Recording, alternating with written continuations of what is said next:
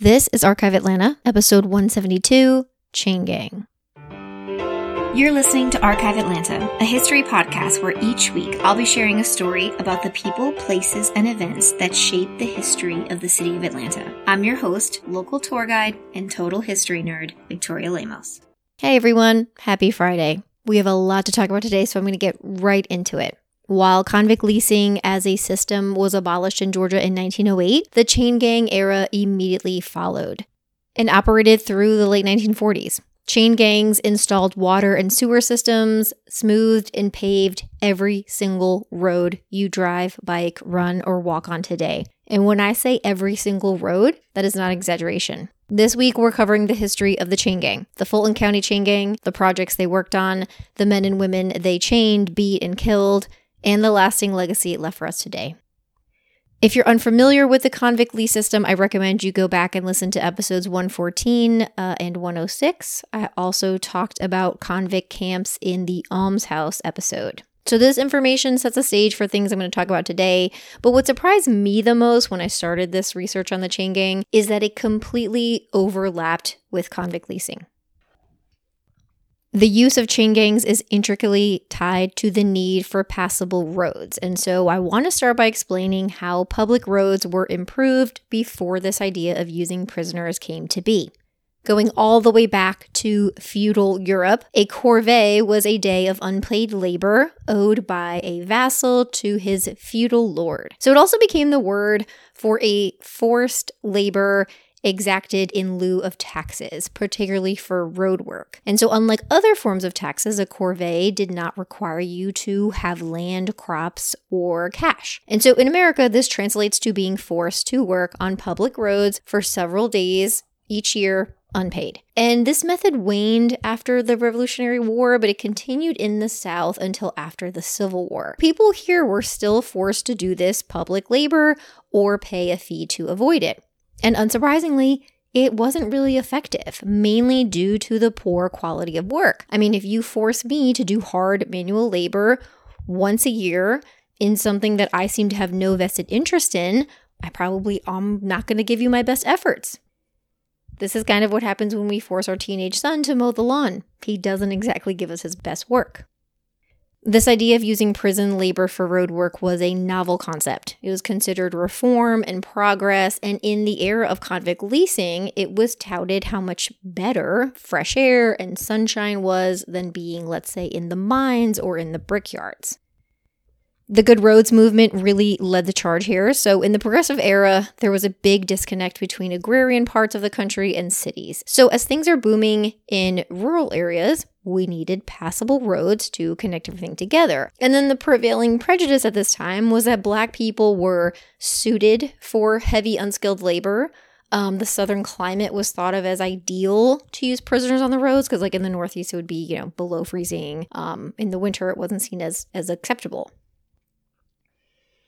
Across the country, they believed that Black people did not feel ashamed or quote unquote morally injured by working outside chained together. And then in farming areas, arresting people, arresting Black people for petty crimes was a 100% way of control. There was also critiques from whites about how Black people spent their money. So you would, and this is again in the post slavery era, you would hire them, you would pay them, and then they don't come back the next day. And so forced labor was looked upon as this way to keep a convict in place, sleeping at night, and therefore, oh, we're helping them save. I could go on and on. The literature I read in this research was really problematic, really difficult, but I will leave you with a direct quote that illustrated everyone knew what this was. N- nobody was confused. This was still slavery, it was still convict leasing, it just had a new title.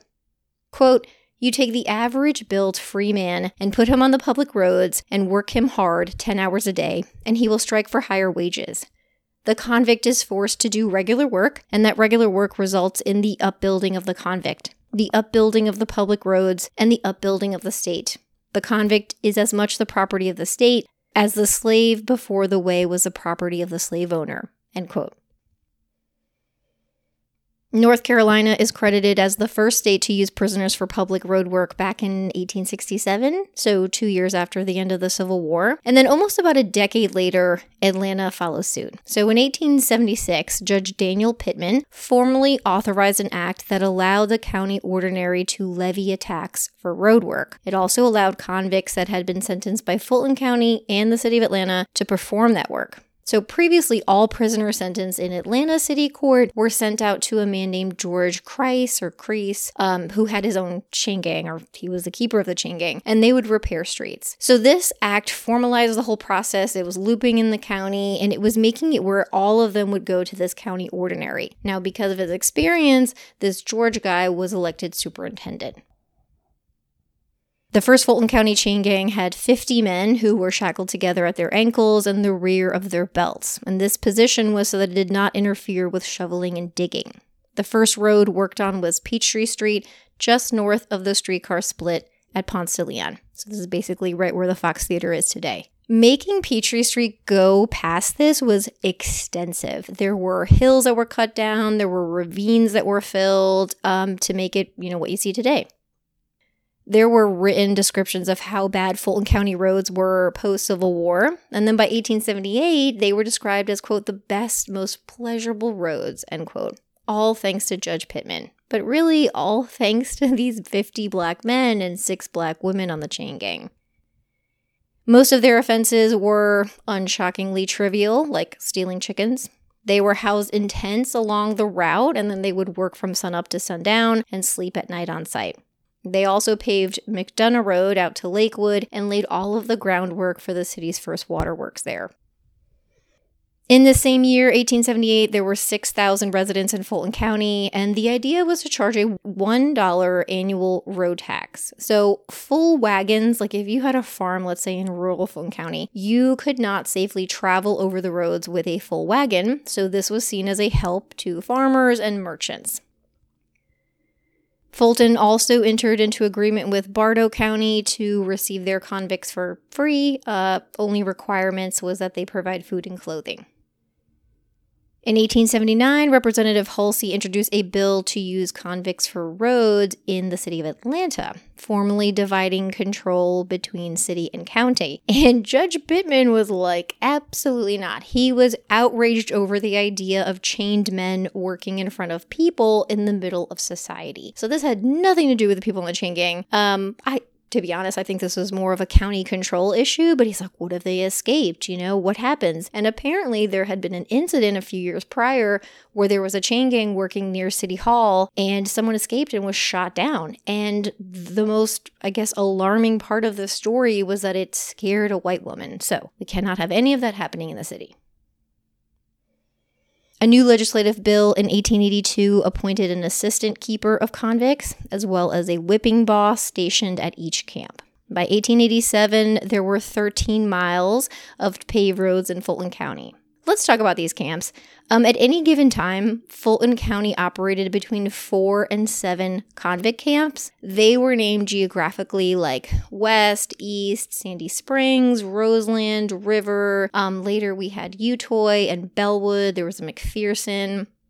I did not have the time or capacity to figure out exactly where all of these camps were. I if I do know, I will share. I mostly talk about Bellwood and then as Atlanta grows, of course these locations are like changed and debated. Um, there was an article from 1892, I think it was the West Peachtree camp, you know that at this point the land was really valuable and should be sold and relocated. By 1901, there were four camps at that time, and the headquarters were in Bellwood. So I talked about this in the Westside Park episode, but I do want to clarify that the Bellwood camp was the precursor to the Bellwood prison and the precursor to Fulton County Jail. And so the site that the jail is on today is where this camp stood. There were 221 convicts in the chain gang system at this time, and 25 out of 137 Georgia counties used convicts for road work. So, listen to these statistics. Those 25 counties only had 21% of the roads in the state, but 90% of them were paved and 75% were graded. This is also the time when the city versus county drama returns, as Atlanta is kind of seeing this county success or this even statewide success. They would like their own. And so in 1903, the city of Atlanta has 300 prisoners, but we don't have enough equipment. And so Fulton County is like, hey, not, not our problem. Um, we needed more mules and we needed more heavy machinery. And Fulton was not going to give us the extra stuff that we needed. In 1904, another state law was passed that allowed Fulton County to receive short term felony prisoners to use for road work. So previously, they were only allowed to use those with misdemeanor sentences. And while I don't have Atlanta arrest records from this time, there was a paper that profiled Macon in 1904 very similar. So Macon had processed 56 convictions for drunkenness, 40 for disorderly conduct, 18 for fighting, and 12 for loitering. So, yes, exact same issues and complaints from the convict lease system that black people are being targeted with arrest for petty crimes. Fulton County put these new convicts to work on Roswell Road, which was this new 12 mile stretch that was going to connect Buckhead to Roswell. This was also just a few years away from the end of the convict lease system, which I'll get to.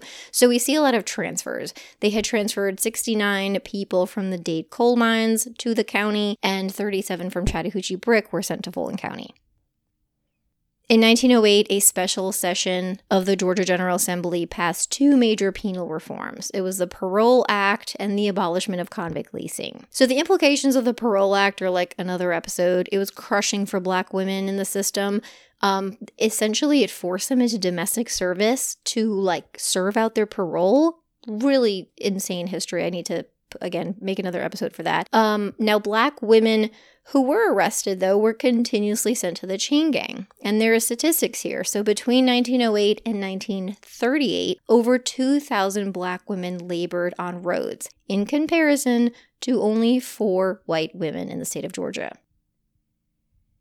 So, when convict leasing ends in 1908, that means that 5,000 felony and misdemeanor convicts, 91% of which are black, are now available for state roads. And again, statistics don't lie. So, in 1904, we have 2.85% of Georgia's 57,000 roads were surfaced with gravel, stone, or clay. One year, after convict leasing ends, it's 7.2%. 1914 is 15%. And then by 1915, Georgia had 13,000 miles of surfaced rural roads, which was more than any other southern state and the fifth most state in the US. The stories from these camps are really difficult to hear, and I'm going to cover a few of these stories here. So, in 1911, Roscoe Stansbury was a 20 year old white kid from the West End. He was charged with forgery. He did 12 checks totaling $7.50. And he is sentenced to four years on the public's work detail. So, he's sent to the Utoy camp. Again, he's a white man, so there was a lot of outrage in the papers. Um, his mother filed an appeal. She went to visit him every day in jail until he was sent to work. And then, while working near Cascade Avenue, Stansbury hears the whistle of the Atlanta Birmingham and Atlantic Railroad. He drops his shovel and he tries to escape. And the prison guard, B.A. Thompson, raised his rifle, shot him in the back, and killed him instantly. In June of 1913, John Burt filed a $10,000 lawsuit against the Bellwood camp warden, Oscar Jones. Burt claimed that he was lashed 72 times, beaten and kicked until sent to the hospital, he was serving a 12 month sentence for burglary, and he was beaten because he was cursing. So, Burt also claimed that when he entered the camp, he weighed a healthy 180 pounds and he was able to make $50 a month. But now he had lost 40 pounds and he could only make a quarter of that. And so, this is something to talk about too. Um, one of the differences between convict leasing and state run work was that convicts were quote unquote paid I use that term very loosely, but this is their distinction. So people are like, oh, you know, they're not working for free for private individuals. They're being paid pennies to work for the state. So much better. Um, but so for many prisoners, mistreatment and malnourishment really impacted their ability to make money. But then in an era of reform, which is really the, the 19 teens, a lot of this happened, you'll see that many of these legal cases actually are able to go through because of this um, making money factor.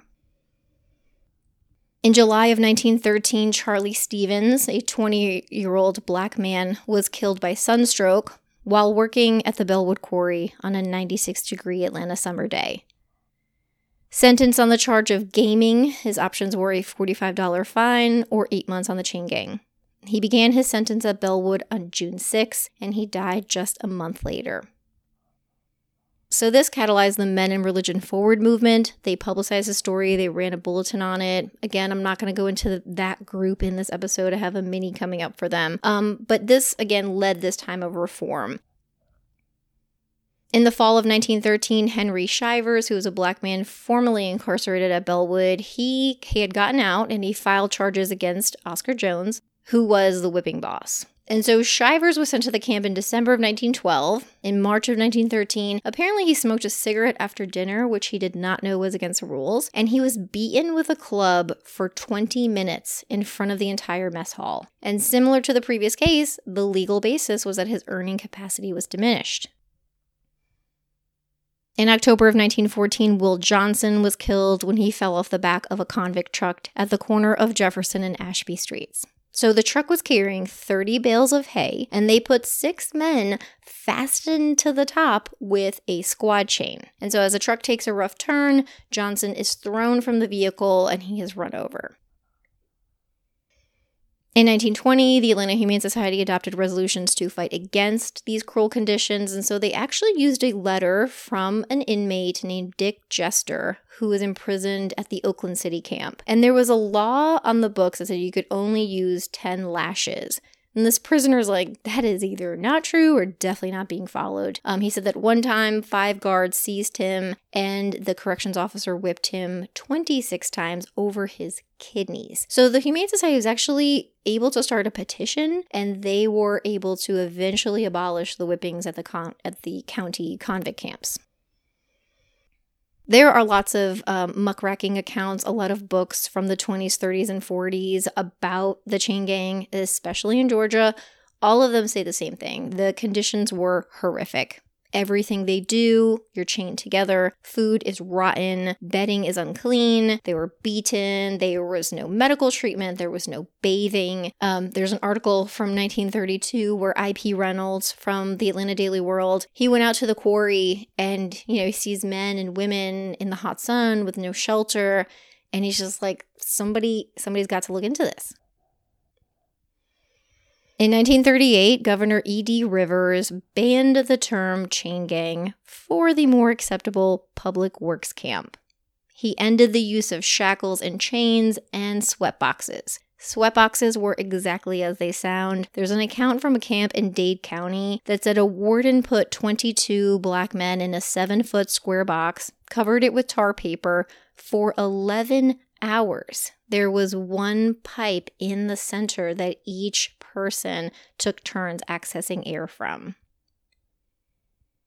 In 1937, there was something called the dread stocks. They were banned, um, but it was still legal to use restricted diet, limited visitation, um, shackles, striped clothing, and solitary confinement as punishment.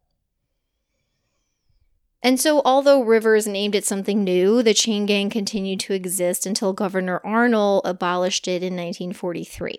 In 1958, Fulton County began accepting bids on a new prison to be built on the site of the Bellwood camp and replace the aging Fulton Tower downtown.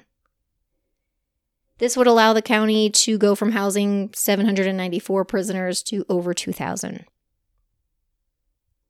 So, of course, we all know that the formal abolishment of the chain gang did not stop the use of prisoners on road projects because there was articles from all the way into 1975 about some crews paving Hurd's Ferry Road. And today, prisons across America use inmates to farm fish, make goods.